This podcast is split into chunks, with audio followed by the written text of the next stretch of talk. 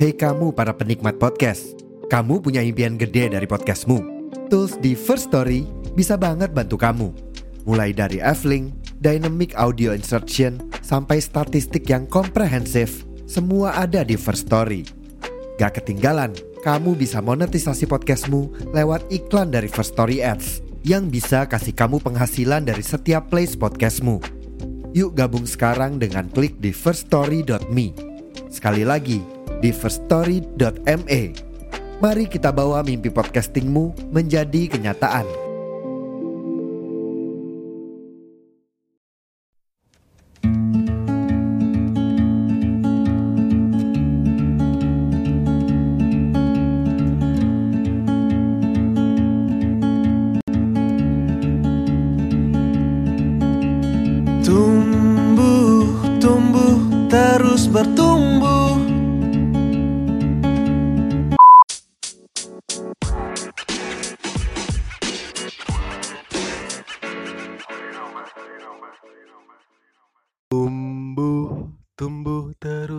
Bertumbuh Teng tera teng tera teng.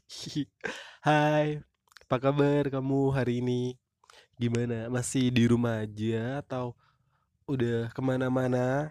Pokoknya apa pun aktivitas kamu sekarang, mau tetap di rumah aja, mau keluar harus tetap jaga kesehatan, tetap kalau keluar pakai masker, tetap pakai protokol kesehatan, jaga jarak satu sama lain biar pandemi ini segera mereda dan kita bisa pergi yang jauh lagi. Cie. Oh ya, kalau kalian barusan dengerin openingnya tuh yang yang ternyata tang itu ini sebenarnya openingnya ambil dari lagunya No Stress Fish uh, featuring Dadang S. Pranoto judulnya Tumbuh dan Wah ini dan Tumbuh ini pas banget sama judul podcast kita tema podcast kita kali ini di episode 3 kita bakalan ngomongin tentang tumbuh Wah kayaknya seru banget tumbuh apa nih ya yang bakalan kita omongin. Tapi yang jelas kita bakalan ngomongin tentang proses tumbuh manusia proses bertumbuhnya manusia dari yang dia jadi apa menjadi seperti apa gitu. Dan kemarin aku udah sempat minta teman-teman buat ikut berkontribusi di podcast aku kali ini tentang aku minta teman-teman buat ikut bercerita mengenai proses bertumbuhnya.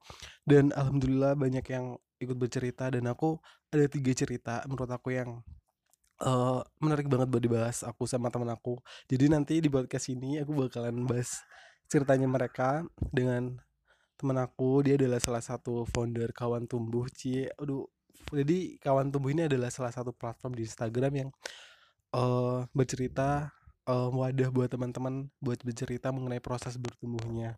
Seru banget sih itu. Dan aku juga dari cerita dari cerita yang udah kesapin sapin ini ke aku aku mikir kalau uh, memang proses bertumbuh manusia itu berbeda-beda. Ada yang seperti jalan tol lurus-lurus aja ada yang berli- berlika-liku penuh penuh darah ibaratnya kayak gitu.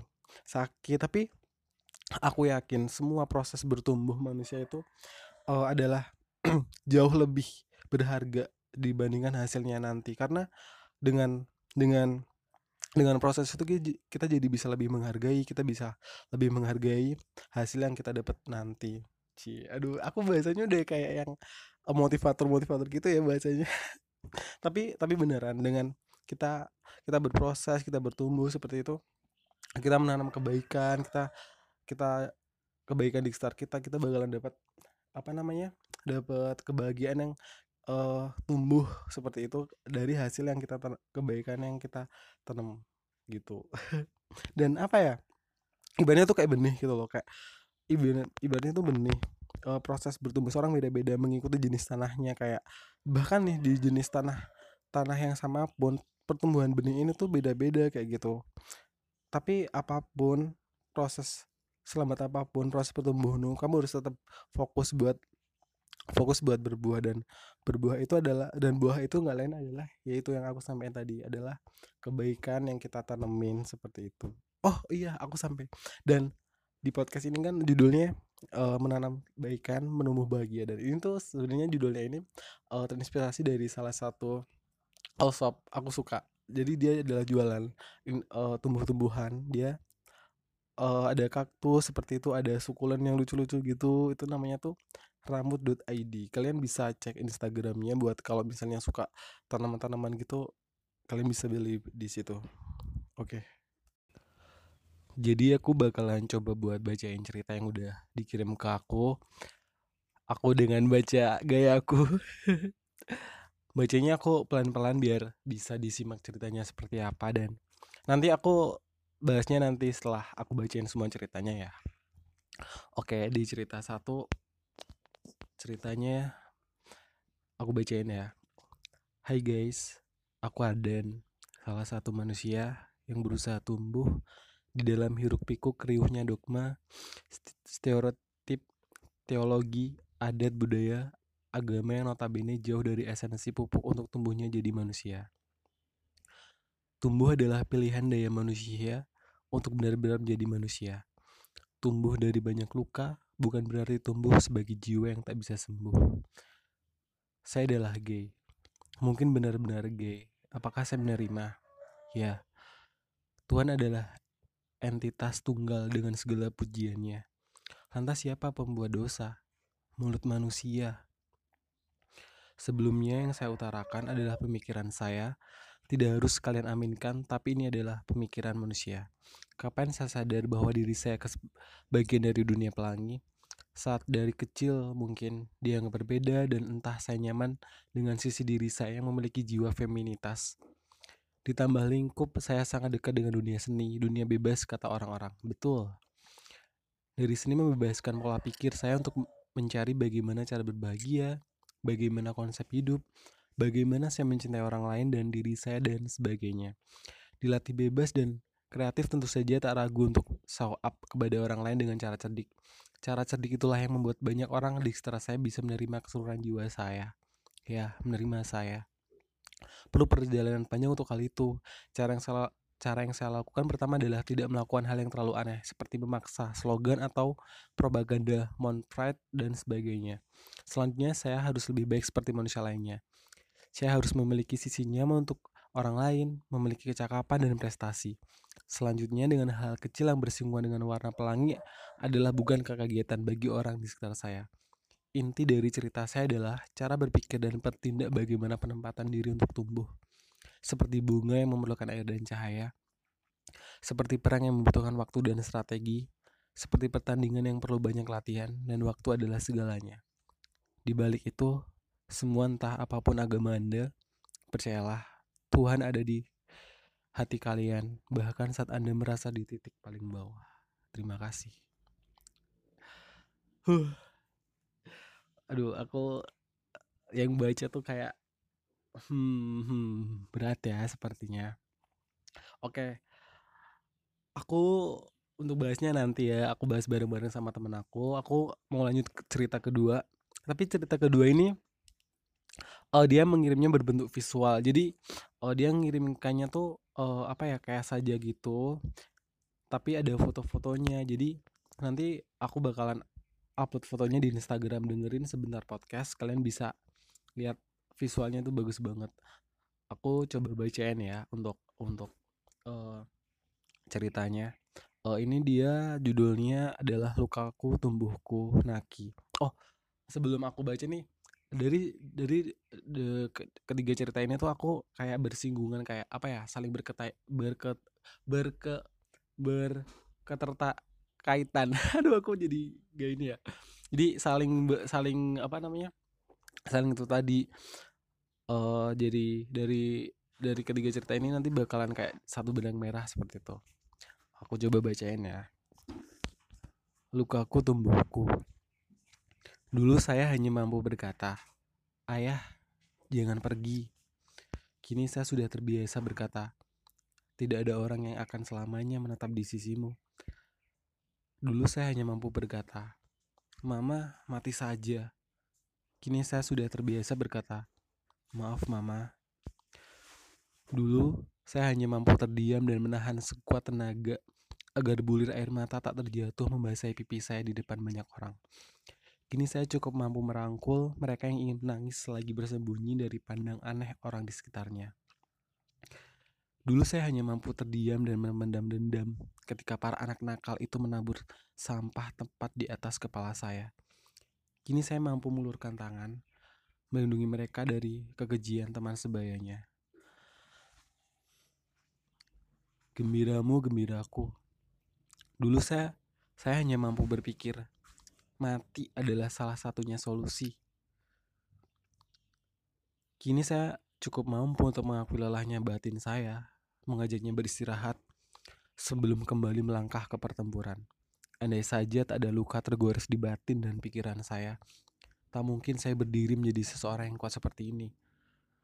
Andai saja tak ada rasa frustasi dan depresi dalam masa kalau saya, tak mungkin saya hadir sebagai pribadi yang ingin berbagi kasih dan sabar pada sesama seperti ini. Lukaku adalah saran aku bertumbuh menjadi pribadi yang lebih baik lagi. Lukaku adalah wahanaku tumbuh menjadi sosok yang lebih dewasa lagi. Lukaku, lukamu bukanlah musuh. Sembuhku, sembuhmu, kita satu. Tangis ber berikutnya hanya akan jadi tangis bahagia. Uh, ini aku cukup nahan banget sih bacanya, aduh.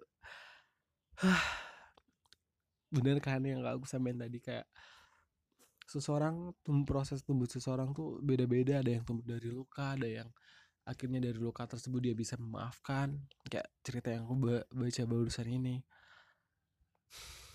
apa pun proses bertumbuh kalian juga yang dengerin podcast ini semoga dengan tumbuh itu kalian bisa belajar belajar dari proses bahwa proses itu nantinya akan bisa membuat kalian tumbuh menjadi manusia lebih baik lagi Oke, lanjut cerita berikutnya. Di cerita selanjutnya ini bercerita mengenai perbedaan-perbedaan kecil yang dia dapatkan saat ada di dalam keluarganya karena dia sebagai anak pertama dan dia punya adik lalu dia dibedakan seperti itu. Uh, aku makasih banget buat si teman-temanku ini yang mau bercerita. Dia bahkan bikin tulisan cerita buat podcast Mas Angga gitu aduh. Oke jadi aku mau coba bacain ceritanya untuk adik dia untuk cerita dia ini uh, oke. Halo aku langsung cerita aja ya. Soalnya nggak tahu juga mau bahas apa di awal. Jadi aku itu anak pertama dari dua bersaudara dan kita sama-sama laki-laki. Cuma kita dibesarkan dengan dua pola asuh yang berbeda dari kedua orang tua kita. Umur aku dengan adikku itu tiga tahun bedanya. Nah, dengan perbedaannya itu adik aku selalu jadiin anak kecil seolah-olah dia belum pantas dan mampu ngelakuin apa pun yang untuk membantuin orang tua. Nah, berbalik terbalik dengan aku yang anak pertama, aku udah dipaksa buat bantuin orang tua hal kecil sih, emang cuma makin lama makin berat. Dari SD aku udah disuruh belajar buat nyapu halaman, nyapu rumah gitu-gitu, terus sampai aku disuruh belajar buat nyuci baju sendiri. Alasannya sih cuma karena orang tuaku pengen anaknya mandiri gitu.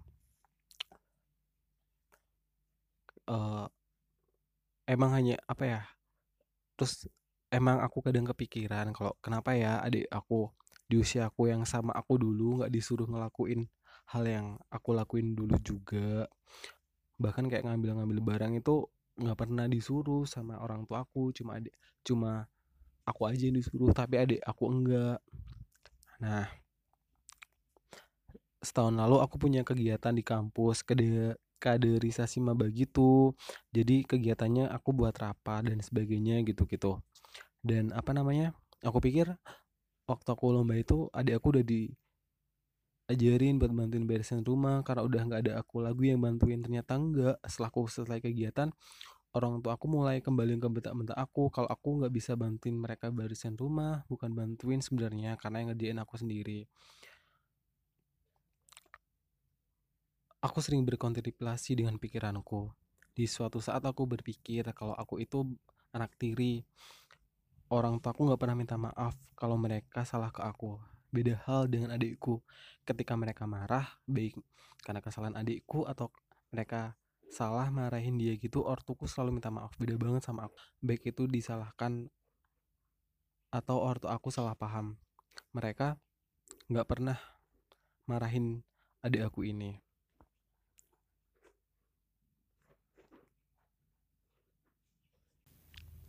Akhirnya, aku berkesimpulan dari seluruh kontemplasiku bertahun-tahun, apa pun yang terjadi, mereka tetap orang tuaku. Dalam agamaku, diperintahkan buat menghormati orang tua. Nah, sekedar menghargai. Karena orang tuaku nggak selalu benar, mereka juga manusia. Apa pun yang terjadi, itu aku maafkan dan nggak menyimpan dendam. Emang nggak enak saat kamu makan bareng-bareng, cuma kamu dua yang disuruh ini itu. Cuma mereka nggak paham, nggak ada sekolah untuk menjadi orang tua yang baik. Tapi aku sekarang udah nggak dendam lagi, baik dengan orang tua maupun dengan adikku. Aku mulai belajar menolak apa yang aku nggak mau lakukan. Aku punya kebebasan buat menentukan jalan hidup aku. Apakah aku mau terus berkabung dengan apa yang terjadi atau memaafkan dan berjalan terus mencapai mimpiku. Buat teman-teman yang punya keluarga toksik atau hubungan toksik, ingat menolak dan menjadi sedikit egois itu perlu balik ke keluarga masing-masing dan maafkan ketika kamu udah siap. Salam hangat. Fuh. Aku jadi baca cerita ini aku jadi ingat film nanti kita cerita tentang hari ini. Udah nonton belum kamu? Jadi kan ceritanya hampir kayak gini kan. Ditumbuh di keluarga dan uh, apa perlakuan orang tua ke anak sulung, si Angkasa, lalu kemudian anak kedua si Aurora dan yang ketiga Awan itu beda-beda gitu. Ya kan kayak uh, si anak pertama harus dijaga sedangkan yang yang disuruh apa yang anak si Mas Angkasa suruh jagain si adiknya tapi si adiknya malah nyebelin kayak gitu. Oke jadi dari ketiga cerita yang tadi itu jadi yang yang pertama yang tentang uh, perbedaan dia tumbuh dengan perbedaan dia lalu yang kedua tentang uh, dia berusaha untuk memaafkan dari saat dia ada di titik terendah lalu yang ketiga tentang perbedaan dalam keluarganya seperti itu. Itu bakalan kita coba bahas dengan teman aku si Indriana Mbak Indriana Rizkia salah satu founder kawan tumbuh yang aku cerita tadi. Aku bakalan coba tanya-tanya lagi mengenai kawan tumbuh lalu kita bahas lagi ceritanya. Karena di kawan tumbuh ini sudah sudah apa namanya sudah sering untuk dijadikan wadah untuk bercerita. Uh keren banget pasti. Oke okay, uh, eh, karena ini karena ini masih pandemi dan aku masih belum bertemu dengan Mbak Indriana kita jadi sambungan kita uh, rekamnya via telepon jadi maafkan jika nanti audionya sedikit kurang bagus tapi semoga bisa didengarkan dengan jelas dan bisa diambil yang bagus-bagus. Jangan lupa di share di Instagram Story kasih review apa pun itu aku pasti terima Ci. Terima kasih sudah mendengarkan podcast ini. Sampai jumpa di episode di podcast sebelumnya dan please welcome Mbak Indriana. Ci. Assalamualaikum Mbak Indri. Waalaikumsalam. Ya enggak halo Mbak Indri. Halo. Apa kabar Mbak Indri? Ya ampun kita baik-baik Nih aku lagi di Padang nih, baru lagi isolasi. isolasi karena balik dari Yogyakarta ya? Dari iya, abis dari Jogja ya? Iya, isolasi mandiri. Isolasi diri. mandiri Mas dari karena ini ya? Iya, betul-betul. Kita terakhir ketemu tuh waktu ini ya, waktu kelas uh, terakhir itu ya, waktu kita uh, di di benteng eh di benteng di mana? Di tem ininya tentara ya itu waktu kelas inspirasi ya oh, kita ya? ketemunya di kelas inspirasi di museum hmm. iya oh, oh oke okay. sebelumnya uh, makasih banget nih buat Mbak Intriana udah mau aku ajak kolaborasi di podcast aku sama-sama aku juga senang bisa kolaborasi bareng Angga di podcastnya Padahal ini kontennya Mbak Indriana lebih bagus daripada aku nih. Ah, enggak. Sama-sama belajar kok. Sama-sama belajar ya? Iya. Oh, oke. Okay. Sebelumnya ini sih, uh, mungkin uh, boleh diceritain uh, singkat atau panjang apa-apa sih mengenai uh, uh, apa platformnya Kendri uh, kawan tumbuh tuh.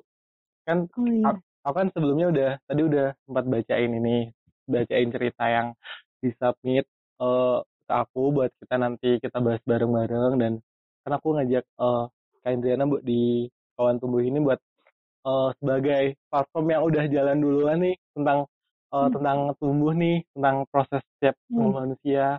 Gitu mungkin boleh yeah. diceritain kawan tumbuh nih, aduh keren banget sih. Oke. Okay.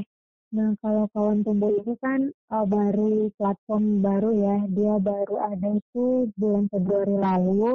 Aku sama temanku itu bikin karena adanya sebuah keresahan. Karena awalnya itu karena ada orang-orang yang merasa insecure. Pasti sampai sekarang pun masih banyak yang merasakan hal seperti itu. Jadi kami berencana untuk membuat platform tersebut yang fokusnya itu ke self improvement jadi kita tuh menyebarkan energi-energi positif untuk uh, khususnya generasi muda karena itu dia dikatakan youth platform for uh, youth people to improve the positive energy gitu lah pokoknya.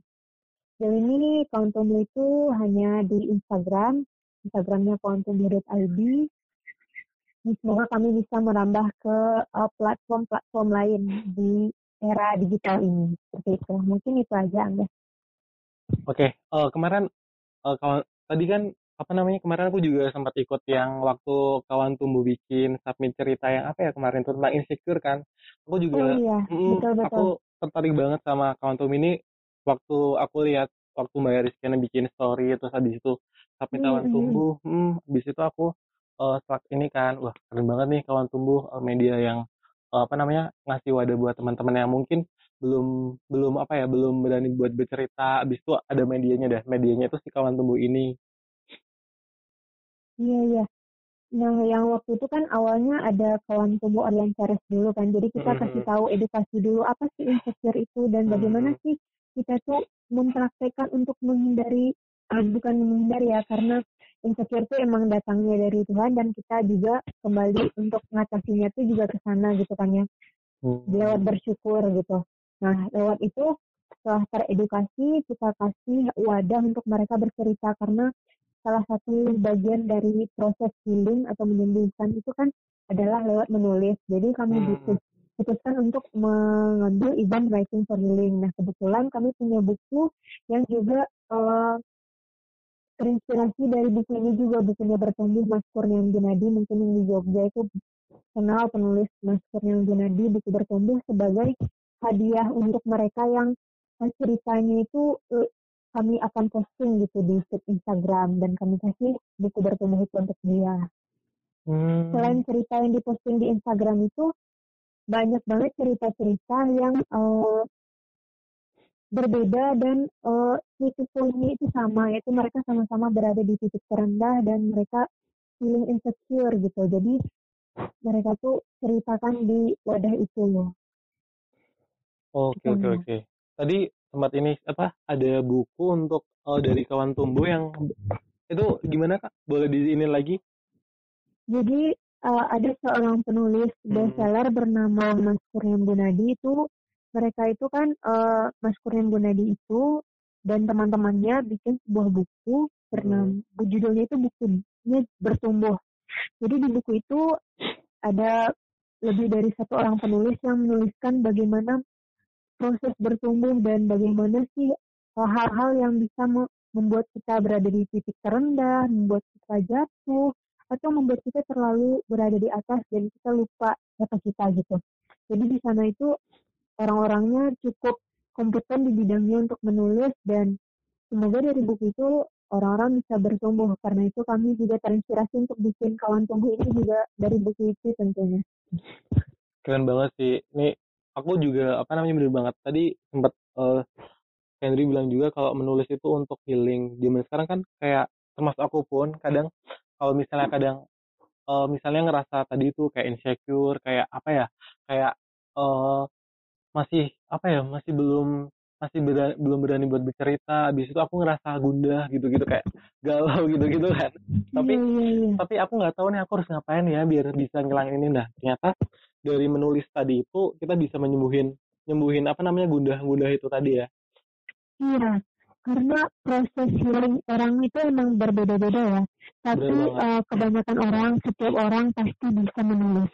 Mereka bisa menuangkan cerita mereka lewat diary, lewat caption Instagram, atau lewat buku nanti mereka mau bikin buku mereka bisa tuangkan itu dalam tulisan. Dan proses healing orang itu yang berbeda-beda itu kadang orang jatuh ke dalam uh, bagian kiri tapi tidak banyak juga yang mau mengarah ke kanan untuk menjadi pribadi yang lebih baik gitu. Karena titik terendah itulah yang akan membantu kita untuk bisa lebih tinggi naik tangganya. Mungkin seperti itu. Bener banget bener banget.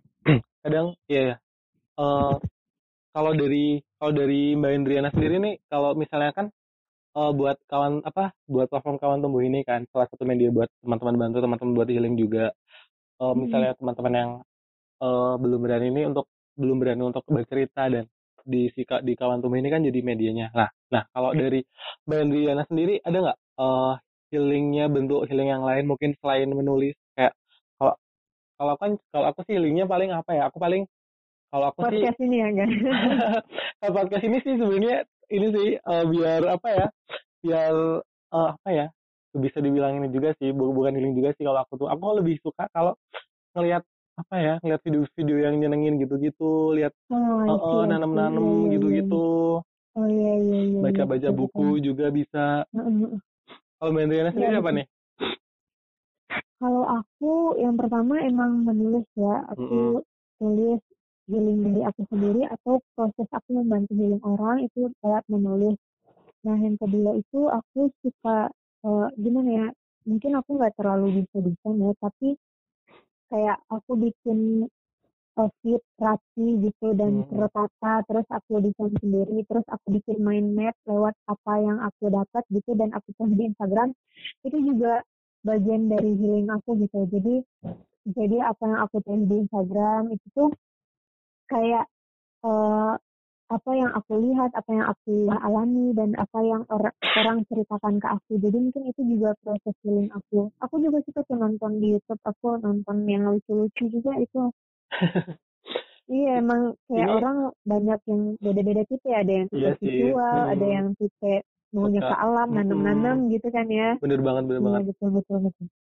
Ini feed dari Instagramnya kawan tumbuh berarti desainnya dari Mbak Andriana sendiri bagus nih Bukan bukan. bukan oh Oh dari ya, eh, kalau Instagramnya kawan tumbuh itu karena kawan tumbuh itu punya tim, jadi di kawan tumbuh itu bukan hanya aku aja, tapi Hmm. jadi bukan aku yang desain yang kawan tumbuh. keren banget sih udah ada timnya sendiri Iya. oh oh ya Karena setiap Hmm. jalan itu butuh partner ya. Kalau Iya. kita nggak ada partner tuh cenderung goyangnya itu lebih lebih lebih- ini ya bener lebih bener bener lebih sering kayak bener bener jadi harus bareng bareng terus oh ya di kan aku kemarin juga sempat ini nih apa namanya eh aku sebenarnya ngikutin kawan tumbuh juga nih sih buat eh samping cerita. Kayak kemarin kan kalau Mm, mm. dari kawan dari kawan tumbuh kan tentang bercerita tentang insecure kayak gitu kan. Aku juga iya iya iya. ikut kayak gitu cerita kalau aku Iya. dulu. Aduh kayaknya udah tahu kan ceritanya kan iya aku baca aku yang baca ceritanya. Nah apa nah kalau dari dari kawan tubuh kan insecure. Nah kalau dari de- sesuai tema tema, kita ini kan yang eh, tentang berproses bertumbuh manusia kayak kemarin juga udah sempat eh, eh, apa namanya minta teman-teman aku buat bantu submit cerita mereka kayak gitu. Dan ini ada Mm, mm. ada udah aku sempat kasihkan ceritanya ya tentang udah udah tiga udah. itu. Udah aduh aku itu baca. Iya iya iya. ceritanya lumayan berat juga ya. Iya sangat berat menurutku ya. Bagiku juga iya aku juga kaget juga kan kayak waduh aku ekspektasinya Hmm. kayak eh, proses tumbuhnya kayak misalnya ya jatuh misalnya penolakan pacarnya gitu gitu yang sederhana aja Iya. gitu kan. iya. Tapi Aku- ternyata tapi ternyata beda ya. beda berat banget ketiga tiga ceritanya itu nih. Nah dari tiga cerita ini dari tiga cerita ini kan menurut kalau dari aku sendiri itu paling menurut aku yang paling proses bertumbuhnya benar-benar yang struggle banget menurut aku kayak apa ya itu yang yang tentang perbedaan itu sih. Cerita pertama ya? Hmm, dari cerita pertama dulu deh ya. Dari Mm, mm, mm. kalau dari cerita pertama kan dari cerita per, dari per- dari cerita pertama kan bercerita tentang eh, perbedaan dia perbedaan dia apa ya gimana ya bahasa bahasa enaknya ya? Dia merasa dia terlahir berbeda gitu ya. Dia merasa terlahir berbeda. Kayak Mm, mm, banyak banyak apa ya perbedaan dia tuh masih di di di sekitar kita tuh masih kadang emang dianggap kayak aduh ini bahaya nih kayak gini ini aduh gak baik nih kayak gitu kan. Hmm. ada Iya. padahal padahal berbeda itu nggak apa-apa ya sebenarnya Ya, berbeda itu Mm-mm. adalah eh, sebuah eh, hal yang dikaruniakan oleh Tuhan kepada kita. Gak ada manusia yang terlahir sama bahkan orang kembar sekalipun gitu. Tapi kita harus tahu juga bahwa apakah perbedaan kita ini emang fitrah yang dilahirkan oleh Tuhan ataukah ini perbedaan karena hanya emosi kita sesaat gitu. Hmm. Jadi uh, kita butuh uh, menelisik gitu. Apakah ini perbedaan yang wajar ataupun tidak wajar. Nah, kalaupun tidak wajar, ke mana kita akan berlari? Uh, kita butuh tempat yang tempat untuk bercerita karena manusia itu pasti hubungan vertikalnya ke manusia lain mereka butuh karena mereka makhluk sosial. Jadi ketika kamu merasa berbeda, yang pertama adalah kamu harus yakinkan dirimu bahwa oh ini aku terlahir seperti ini. Yang kedua, kamu butuh tempat untuk bercerita. Jangan dipendam sendiri karena ketika kamu pendam sendiri, ya kamu hanya berasumsi dan berdialog dengan dirimu sendiri. Tapi ketika kamu bercerita kepada orang yang kamu percaya, kamu akan menemukan tempat untuk didengar dan tempat untuk uh, bercengkrama dan uh, saling memberikan solusi. Mungkin seperti itu. bener banget bener banget tadi ya ya bener banget jadi eh, berbeda itu sebenarnya nggak apa-apa karena eh, karena apa namanya bahkan kembar pun tadi tuh pasti ada ada perbedaannya benar-benar nggak sama nggak benar-benar sama kan dan dan tapi sekarang tuh kayak eh, apa ya benar yang tadi disampaikan kayak sekarang tuh berbe banyak orang yang merasa dia berbeda sama lingkungannya dia berbeda sama eh ber- bahkan dia beda sama temennya sendiri padahal padahal itu tuh apa ya normal dan nggak apa-apa sebenarnya kan Iya. Dan- Uh, ketika kamu Mm-mm. berbeda dalam hal kondisi uh, ya yang lain kayak prestasi dan sebagainya hal-hal lain gitu ya nggak apa-apa karena setiap orang tuh punya jalan ninja yang berbeda gitu. Mereka punya eh, struggle tertentu dan kamu juga punya perjuanganmu sendiri gitu. Yang penting kamu tetap berada sebagai fitrahmu sebagai manusia. Pokoknya intinya seperti itu gitu. Benar-benar dan dan apa namanya salah apa ya kita tuh nggak salah kalau kita ber, kita tuh nggak salah kalau kita berbeda. Bahkan dan justru dari, perbedaan itu kita bisa jadi satu gitu nggak sih Iya, jadi aku tuh pernah uh, dengar hmm. uh, dokter Aisyah Dahlan. Jadi beliau Hmm. ini adalah uh, neuroparenting sekaligus beliau juga sering uh, berhubungan dengan kasus-kasus narkoba dan uh, LGBT seperti itu dan Hmm. beliau tuh sering mm, membicarakan tentang masalah otak. Jadi otak perempuan dan otak laki-laki ini sudah terlahir bukan dari lingkungannya tapi dari uh, yang pemilik power di atas manusia gitu ya, itu Tuhan Hmm. dan dari otak itulah terlahir uh, pola pikir, cara bersikap dan bahasa serta uh, hal-hal yang berbeda seperti itu. Jadi ketika terjadi perbedaan, mungkin perbedaan itulah yang membuat kita bisa hidup uh, lebih nyaman, lebih kalau kita sama-sama aja mungkin hidup kita nggak terflat dan tidak tidak terlalu asik lah mungkin. Jadi Tuhan tuh udah mendesain sedemikian rupa yang Sebe- kita tuh hmm, kalau sedemikian kita rupa. lihat ya kalau kita lihat lagi kita telisik lagi dan kita ambil pelajaran pasti kita tuh bakal ngira ya ampun ternyata indah banget ya perbedaan itu gitu. Bener banget bener banget. Kayak kita udah di, di misalnya kita udah di eh, diciptakan sedemikian rupa kalau apa ya dan kamu harus menerima perbedaan ini seperti itu. Iya gitu dan dari dan ini kan menyambung dari nyambung ke cerita cerita setelahnya ya cerita yang cerita yang kedua kan. Kadang Hmm.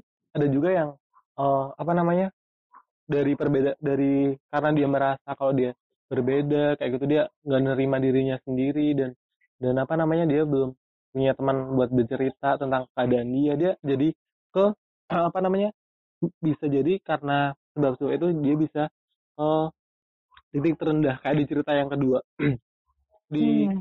di kedua kan dia ber- apa namanya pendek sih ya ceritanya kayak berupa saja gitu Mhm. tapi tapi apa namanya di situ dia uh, kayak uh, ceritain kalau dia tuh berada di titik terendah iya iya nah eh, setiap manusia tanpa terkecuali yang paling uh, besar cobaannya itu dan yang paling ringan itu kan tergantung uh, keadaan mereka ya itu pasti pernah memiliki kondisi di mana dia berada di titik terendah hmm. di mana dia merasa dia itu bukan apa-apa dia nggak bisa apa-apa apalagi nanti dipengaruhi sama itu hanya dari asumsinya yang pertama apalagi jika dipengaruhi dengan keadaan digital sosial media kotak persegi empat yang dia lihat tuh orang-orang udah gila ya perkembangannya udah dia udah begini dia udah begitu nah aku masih di sini sini aja begitu kan. Dan itu tambah rendah lagi. Padahal sebenarnya setiap manusia itu sebenarnya titik terendah mereka masing-masing. Perbedaannya adalah mereka mau tidak bangkit dari titik terendah itu dan uh, mau tidak mengambil pelajaran dari titik terendah itu. Jadi sebenarnya titik terendah itu adalah level kamu untuk bisa naik lagi gitu ibaratnya sebuah game level satu pasti tantangannya uh, mudah gitu. Level 2 ditingkatkan tantangannya, level 3 tantangannya lebih ditingkatkan lagi. Dan yang pasti rumusnya adalah tantangan itu pasti kamu bisa sanggup melewatinya. Itu udah rumus pastinya gitu. Um, Jadi kamu cuma butuh percaya sama dirimu. Benar, benar, benar, benar. Benar. Kadang proses apa namanya proses buat uh, dari titik terendah menuju titik uh, berada di titik lagi dia inginkan kayak itu tuh harus hmm. harus harus harus apa namanya harus dia harus melewati step-step yang dari level pertama level kedua dan itu emang kadang kadang kadang nggak mudah tapi itu harus dilewati kayak gitu kan Iya, karena ya dunia akan tetap berputar, waktu akan tetap berjalan yeah. dan iya. kamu juga harus tetap dan kamu harus tetap live bersama dengan uh, tubuhmu. kamu harus tetap bertumbuh dengan kalau karena kalau misalnya kamu tetap kamu tetap di berada di titik itu, kamu bakalan yang lain misalnya yang lain udah misalnya kita buka bikin garis bikin garis kan dari titik dulu kan ya dari titik yeah. misalnya dari dia dia masih tetap di titik itu. Sedangkan yang lain udah sampai garis hmm. lurus udah udah belok belok belok belok tapi dia masih tetap di situ dia akan nggak eh, garis itu nggak akan jalan seperti itu ibaratnya. Iya betul. Sama kayak di bukunya Mark Manson itu ya hmm. ada sebuah pernyataan di mana kamu itu milih mau jadi ikan hmm. yang ngelawan arus atau kamu milih yang oh ikutin alurnya aja lah nikmatin aja lah ini gitu kalau lawan arus kan tantangannya tuh usahanya lebih berat ya. Mm-hmm. usahanya lebih berat karena tantangannya pasti lebih lebih berat ya. Tapi kalau kamu ngelawatin arus kamu cuma dua gitu katanya. Yang pertama itu sampah yang atau yang kedua ya kotoran gitu. Dan cuma ikutin arus gitu. Dan yang penting inti dari hal itu adalah ya kamu harus menghadapi itu gitu. Jangan kamu uh, jangan kamu juga kamu harus menaklukkannya. Jangan tantangan yang menaklukkan kamu tapi kamu yang menaklukkan tantangan itu gitu. Keren banget sih ini kalau hmm. ini ini kalau misalnya yang dengar tuh aduh ini kata-katanya bisa dijadiin kreator Instagram nih. Ngutip dari buku orang. Iya, iya. tapi tapi keren banget sih kan banget. Hmm. kayak apa namanya? Dan uh, di apa ya namanya kan proses bertumbuh seseorang beda-beda kayak gitu kan. Tadi contohnya adalah yeah, Uh, apa namanya dia bisa jadi uh, titik terendah di situ tadi ada yang berbeda kayak gitu kan. Nah dan mm. pasti apa namanya proses bertumbuh seseorang kan beda-beda nggak nggak ada yang ada yang proses bertumbuhnya ya tadi itu kayak yang satu udah yang satu udah santai santai-santai aja kayak gitu. Tapi dia udah ngerasa dengan santai-santainya itu kayak dia udah di titik ini udah aku di titik ini tuh aku udah udah udah hmm. berjuang banget tapi ada juga di ada juga yang lain benar-benar yang struggle benar-benar yang apa ya ibaratnya tuh ngos-ngosan benar-benar yang lari ngos-ngosan tapi di situ dia kayak aduh ini aku udah sampai belum ya aku udah sampai belum ya kayak gitu iya karena sebenarnya kita nggak tahu sepenuhnya bagaimana perjuangan orang kayak kayak uh, gunung es gitu kan hmm. di lautan gunung es yang kita lihat dari atas itu kan gunung es itu cuma seperempatnya tiga perempatnya itu tenggelam di bawah, di bawah di bawah. jadi kita nggak tahu gimana perjuangan orang. Jadi kita tuh fokus aja dengan diri kita dan fokus apa yang bisa kita kembalikan? Perjuangan kita sikap kita itu yang bisa kita kendalikan tapi yang nggak bisa kita kendalikan omongan orang status orang, orang pokoknya yang orang-orang apa benar itu banget. kita nggak ini nggak usah peduliin ya. Kita fokus pada apa yang telah yang dan bisa kita kendalikan. Benar.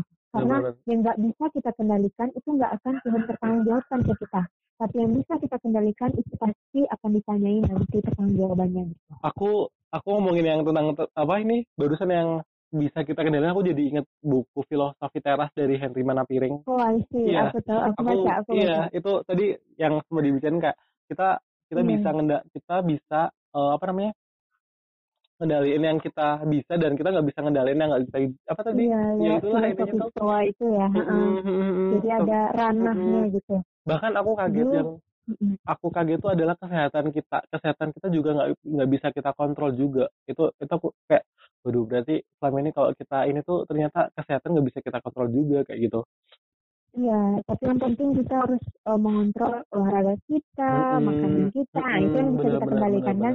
Tapi impact dari itu ya itu nggak bisa kita kendalikan gitu.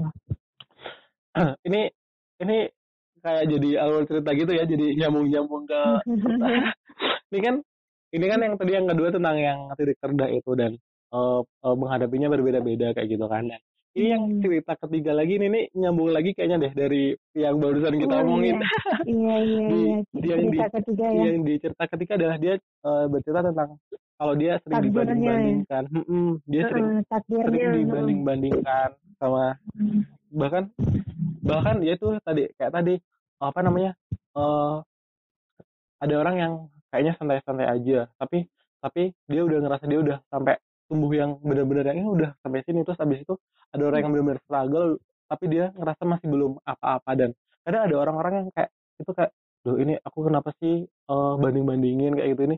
Dia kok santai-santai udah dia masih santai-santai tapi kok udah sampai sini ya sedangkan aku yang kayak gini udah benar-benar ngos-ngosan tetap tetap di sini-sini aja kayak gitu. Pasti banyak banget eh, orang-orang yang sering banding-bandingin kayak gitu. Nah gimana sih ya eh, untuk eh, ngatasi kayak hal-hal kayak gini tuh dibanding-bandingkan? Padahal kan proses bertumbuh seseorang beda-beda. Iya, iya. Hmm. Kalau dibanding-bandingin itu apalagi yang orang lain yang banding-bandingin ya. Kalau kita Hmm. yang banding-bandingin diri kita itu kita bisa kontrol ya. Hmm. Eh, kita bisa ngatur emosi kita, kita bisa iri. Tapi kalau orang yang ngebanding-bandingin kita dan kita cuma numpang mendengar aja, itu cukup eh, ya kita bawa aja, kita dengarkan saja, tapi kita jangan dibawa ke pikiran karena apa yang orang banding-bandingkan itu tidak seperti yang mereka lihat sepenuhnya gitu kan ya. Tapi kalau kita merasa dibanding-bandingkan, eh, setelah kita tahu kan, kita lihat situasinya dari cerita itu kan dia dibanding-bandingkan gitu ya. Emang kelihatan bagi dia dia terbanding-bandingkan dan sangat berbeda. Mhm. Tapi kalau kita telisik lagi, coba tempaan mana eh, kalau besi yang ditempa gitu, Mhm. yang lebih kuat mana yang sering ditempa daripada yang nggak sering ditempa gitu. Coba kita ambil pelajaran dari sana dan dan ketika kita merasa kita oh aku nih ditempa cukup sering gitu kan. Dan ketika kita mau ngambil pelajaran dari setiap listu yang kita dapatin itu kita udah alami semuanya itu dipastikan kita insya Allah masa depannya lebih baik daripada yang tidak ditempa sebelumnya gitu. Karena apa yang kita perjuangkan apa yang kita rasakan sekarang adalah apa yang kita perjuangkan sebelum sebelum sebelumnya gitu jadi jangan merasa ketika kamu terlalu banyak tempaan dibanding yang lain kamu merasa insecure gitu. Padahal sebenarnya kamu lebih baik daripada orang itu. Bener-bener. Jadi aku jadi iya ya bener jadi aku jadi ingat kalau apa namanya tadi kan yang proses apa oh yang di apa tadi di tempat itu kayak semakin tinggi. Ibaratnya menanam ya iba- ibaratnya kita jadi kayak apa ya ibaratnya kayak kita lagi untuk menanam menanam apa namanya menanam tumbuhan nih kan ya jadi semakin iya jadi semakin dia tumbuh ke atas semakin tumbuh tumbuh tumbuh pasti Mm-mm. angin semakin kencang dan pasti eh, apa Iya, namanya betul. tumbuhan ini bakalan goyang ke sana goyang ke sini yang tadinya Mm. yang tadinya apa namanya misalnya nih pohonnya yang tadinya kecil nggak ada apa-apanya di sekitarnya tadi jadi nanti di sekitarnya ada kayak yang eh, apa namanya ganggu apa ganggu si tanaman ini contohnya kayak misalnya hewan-hewan yang ngambilin Hmm. daunnya buat ininya kayak gitu Iya. kan jadi nggak ada yang nggak ada yang benar-benar dia ketika udah dia tumbuh ke atas nggak ada yang nggak mungkin nggak ada yang gangguin sih proses bertumbuh ini kayak gitu kan dan Iya. prosesnya bertumbuh beda-beda jadi nggak bisa kita banding-bandingin kayak gitu kan I- ibaratnya kalau misalnya proses bertumbuhnya misalnya nih apa paya gitu kita bandingin sama proses bertumbuhnya sih pohon mangga pasti beda banget kan nggak bisa sama-samain. Nah, kalau aku kutip dari kata-katanya Mbak Dewi Nur Aisyah dan Hmm. yang beliau itu Hmm. udah udah punya dua buku dan sekarang jadi protokol kesehatan di RI gitu kan. Itu juga bilang, oh, siapa kita hari ini itu ditentukan dari tempaan-tempaan yang telah kita dilalui gitu kan. Jadi Hmm. terkadang mungkin kita nggak tahu mengapa ya kita harus berjalan kayak gini gitu. Mungkin kadang nggak sesuai sama harapan kita, namun ternyata Tuhan tuh udah mempersiapkan sebaik-baik eh, skenario untuk kita. Jadi jangan pernah mengeluh dan ketika kita hadapin banyak tantangan mungkin Tuhan tengah mengajarkan kita tentang arti sebuah kesabaran, keuletan, dan jangan takut menghadapi yang namanya kegagalan. Karena Benar dari sanalah kita akan diajarkan makna keteguhan dan sebuah perjuangan gitu. aku tuh mau tangan ini keren banget ke atasnya Tuh, Mbak Dewi rahasiakan aku. Iya, iya, iya. tapi tapi iya Kayak benar gitu. banget benar benar benar jadi apa ya lebih ke jadi ini aduh ini kayaknya sepertinya sudah bisa disimpulkan belum ya jadi tuh Iya. lebih ke mm, jadi tuh dari dari ke cerita yang ketiga ceritain tuh jadi kayak diambil apa ya kayak bisa kita bisa ambil ngambil apa namanya ambil kesimpulan kalau eh berbeda apa berbeda itu nggak apa-apa dan itu wajar. Dan habis itu eh di apa ya di titik terendah pun kita bisa kita bisa menuju ke atas kalau kita mau bergerak untuk menuju ke titik-titik selanjutnya. Habis itu eh apa namanya dan dan dan dan dibanding-bandingkan pun kita apa namanya itu eh, tetap harus tetap harus menerima. Karena karena setiap tumbuh proses tumbuh seseorang berbeda-beda dan dari ketiga itu tuh kayak mikir eh, dari tiga itu tuh kayak eh, asalkan kita bisa asalkan kita bisa apa tahu masalah kita sendiri kita bisa eh, bisa ngatasin tuh semua sebenarnya bisa kita dari apa dari misalnya kita tahu nih masalah kita apa kayak gitu kita dan kita Hmm. bisa berusaha untuk menyelesaikannya kita pasti semuanya bakalan diatasi kayak gitu jadi Hmm. iya Hmm. nggak sih Iya. Eh, tapi yang perlu diingat juga, aku ingat banget pas hmm? di bandara kemarin kan aku bawa buku Healing Yourself-nya Mbak Hmm. Nasi yang Hmm. juga penulis salah satu penulis di buku bertumbuh itu. Hmm. Nah beliau juga bilang kalau beliau seorang psikolog dan beliau juga bilang kalau kita tuh jangan juga bergantung di dahan yang rapuh gitu. Hmm. Yang pertama bergantung pada orang lain karena itu pasti nanti akan mengecewakan gitu. Jangan terlalu bergantung itu. Kita bisa bercerita, bisa menjalani hidup maksimal mungkin sebagai makhluk sosial. Dan yang kedua kita juga jangan terlalu bergantung pada diri kita sendiri gitu. Karena diri kita ya siapa diri kita? Kita hanya manusia dan kita juga di ketergantungan gitu.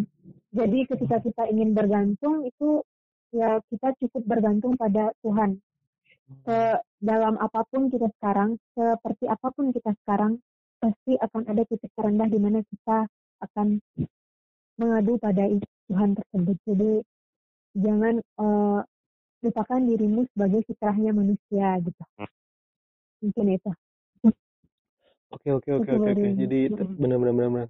Dan ini ini jadi ini jadi bisa jadi judul ini jadi apa namanya sesuai dengan apa ya kesimpulannya jadi bisa kayak eh judul podcast ini sih mena, apa menanam baik menumbuh bahagia. Dan yang intinya adalah eh, asalkan kita bisa apa ya kita tahu pot- potensi kita sendiri kita tahu Mm-mm. batasan kita sendiri kita bisa eh, tahu eh, tahu bagaimana kita eh, menghadapi kita sendiri. Itu bisa jadi bisa jadi itu adalah eh, tanaman kita. Kita bisa nanam itu buat untuk ke- kebaikan kita dan dari dari hal-hal kecil itu kita bisa untuk menumbuh bisa untuk menumbuh kebahagiaan yang bakalan kita dapatkan Iya. nanti iya nggak sih Iya betul. Kan waktu itu ada past, present, dan future ya. Mm-mm. Jadi ketika sekarang kita tuh berada di kondisi present dan past itu adalah sesuatu yang udah berlalu yang nggak perlu diungkit-ungkit lagi dan kamu udah menanam banyak hal setelah itu tapi kamu tidak tidak perlu uh, takut karena masih ada present dan future. Jadi bisa present inilah kamu tanam kebaikan-kebaikanmu usaha-usahamu kamu tanam dengan baik agar di future nanti kamu bisa tumbuh dengan bahagia gitu. benar banget benar aku jadi ingat aku jadi aku jadi ingat apa ya kuotasi apa ya kayak kuot apa gitu. Jadi kamu mendapat apa ya ini kayaknya di, jadi ini salah satu eh di Al-Quran juga sih kayaknya. Apa yang kamu dapatkan eh apa yang kamu apa yang apa sih ya apa yang kamu tanam adalah yang kamu dapat gitu nggak ya Iya. ada nggak ya kayak gitu Ya, loh aku kita ingat tuh nggak manusia itu tidak akan uh, Allah rubah kecuali dia yang merubah sendiri nah apa yang itu benar benar benar benar benar dia usahakan itu dia dia bantu dirinya Nah, untuk benar, menjadi benar, yang benar. lebih baik gitu. benar benar termasuk dengan menanam kebaikan tadi itu asalkan Iya, kita betul. tanam tanam semua kebaikan dan tanam kebaikan tuh nggak harus maksudnya nggak harus dengan nggak harus dengan manusia juga bisa juga kita tanam kebaikan dengan misalnya kita kayak apa namanya eh ngasih makan ke kucing lain. Mm-mm, kita Iya betul. kita apa namanya bikin eh buat buat apa namanya tumbuhan kayak gitu kita nanam nanam di Iya mana kayak gitu gitu kan. bikin iya, pohon kayak gitu Betul betul sekali. Banyak sekali hal-hal kebaikan yang tidak terekam juga oleh kotak persegi empat yang bisa kamu lihat di sekeliling Mm-mm. kamu sebenarnya. Kebaikan itu sangat dekat sebenarnya dan contohnya dan yang dan kalau ada apa dan nanti dari kita nanam nama itu kita bisa jadi dapat kebahagiaan yang apa ya nggak kita sadari itu adalah hasil dari kita tanam-tanam itu tadi. Iya Kalau- betul. dan yang contoh paling dekat dari kalau dari Mbak Indriana ini adalah ya tadi itu kita bikin podcast kita bikin apa namanya eh, platform kawan tumbuh dan menjembatani teman-teman buat Hmm. bercerita itu juga salah satu dari hal tadi itu menanam kebaikan Iya. menanam baik menumbuh bahagia uff iya Hmm, betul betul Oke, eh ini apa namanya? Udah ini banget ya. Aku makasih banget buat Mbak Indriana udah mau bercerita mengenai mengenai kawan tumbuh. Habis itu kita bahas bareng-bareng ceritanya yang udah eh, sampein ke aku. sama-sama Angga aku dan Angga pun juga sedang dalam fase bertumbuh Mm-mm, dan sama dengan teman-teman lain jadi kita sama-sama belajar dan sama-sama menjadi pribadi yang lebih baik ketika kita berada di titik yang down itu nggak apa-apa yang penting kita bisa menghadapinya dan kita jangan takut untuk menghadapinya itu Bener banget. Karena dengan bertumbuh itu kita bisa jadi menuju ke tempat yang kita pengenin gitu. ya amin eh terakhir deh mungkin ini bisa di, ini lagi eh, untuk kawan tumbuhnya di ini maksudnya ke depannya nanti bakalan mungkin ada proyek yang kayak tadi itu dari apa bikin cerita dari eh, Oh iya, followersnya betul, kayak gitu betul. mungkin ada proyek lain Oh nggak iya. atau Iya, bikin betul podcast banget. juga nanti Iya iya. Eh, untuk sekarang sih kawan tumbuh kan punya eh, program yang namanya surat tumbuh itu Mm-mm. tuh pesan positif yang disampaikan setiap hari Jumat. Hmm, Nah kebetulan Insya Allah kami akan eh, mencari kontributor untuk surat tumbuh. Jadi ketika teman-teman ingin menulis dengan batch per batch ya batch itu ditentukan dari tema tulisannya. Ketika teman-teman ingin menulis dan menuangkan tulisannya nanti akan di kami posting di Instagram Instagram tumbuh dan ID ya kawan ya kawan tumbuh.id dan nanti akan ada benefit-benefit lain yang teman-teman dapatkan ketika teman-teman mau menulis dan healing di kawan tumbuh gitu. Uh. Mungkin itu program terdekatnya kawan tumbuh. keren banget sukses buat kawan tumbuh makasih ini makasih banget bener-bener makasih banget yang Iya, Angga sukses juga buat podcastnya nih. podcastnya masih yang masih masih baru ngajak-ngajak ini berani-beraninya Kita sama-sama newbie sebenarnya loh. apa apa kenapa Kita sama-sama newbie yang berusaha Iya. untuk tumbuh lebih baik gitu kan ya. kita Biar jadi bahagia. iya kita jadi kawan tumbuh beneran ini ya Iya. Beneran bener betul. oke mungkin eh, cukup itu aja dari maksudnya eh, dari aku aku pokoknya terima kasih banget banget banget udah mau diajak ini aduh semoga kita bisa apa namanya uh, ketemu di project lain lagi. Aduh, project. Iya. Kayaknya udah besar Iya, banget ya kan ngomongin kita project. iya iya. iya, project. Kayak udah Siap, gede banget siap. ya project ya. Enggak kok. Setiap ini bisa kok diinin project ya. eh, oke, terakhir lagi. Mungkin ada ada satu nggak? Ah, tadi kan aku uh, jimak dari percakapan ini mbak Diana tuh baca-baca buku dan banyak banget uh, quotes-quotes yang didapat. Nah, kalau dari percakapan yang kita buat tadi ada nggak sih satu kalimat yang kesimpulan gitu? Satu quotes ding deh gitu deh. Ada nggak? Jadi Oh, buat penutupan nih. close- statement gitu ya. Hmm, hmm, hmm. Eh, jadi mungkin setiap detik, menit, jam hingga dimensi waktu tertinggi kita terus belajar untuk menjadi lebih baik. Ya beruntunglah bagi kita yang mau mengambil pelajaran atas setiap tempaan yang telah kita lalui dan jangan pernah takut untuk menghadapi kegagalan karena Tuhan telah mengajarkan kita untuk menjadi manusia yang lebih baik dari sebelumnya. Mungkin itu. Yeay, terima kasih Mbak Indriana. Ya, Good luck terima project kasih. selanjutnya. Ya, Dadah. ya, siap. Terima kasih. Sama-sama. Assalamualaikum.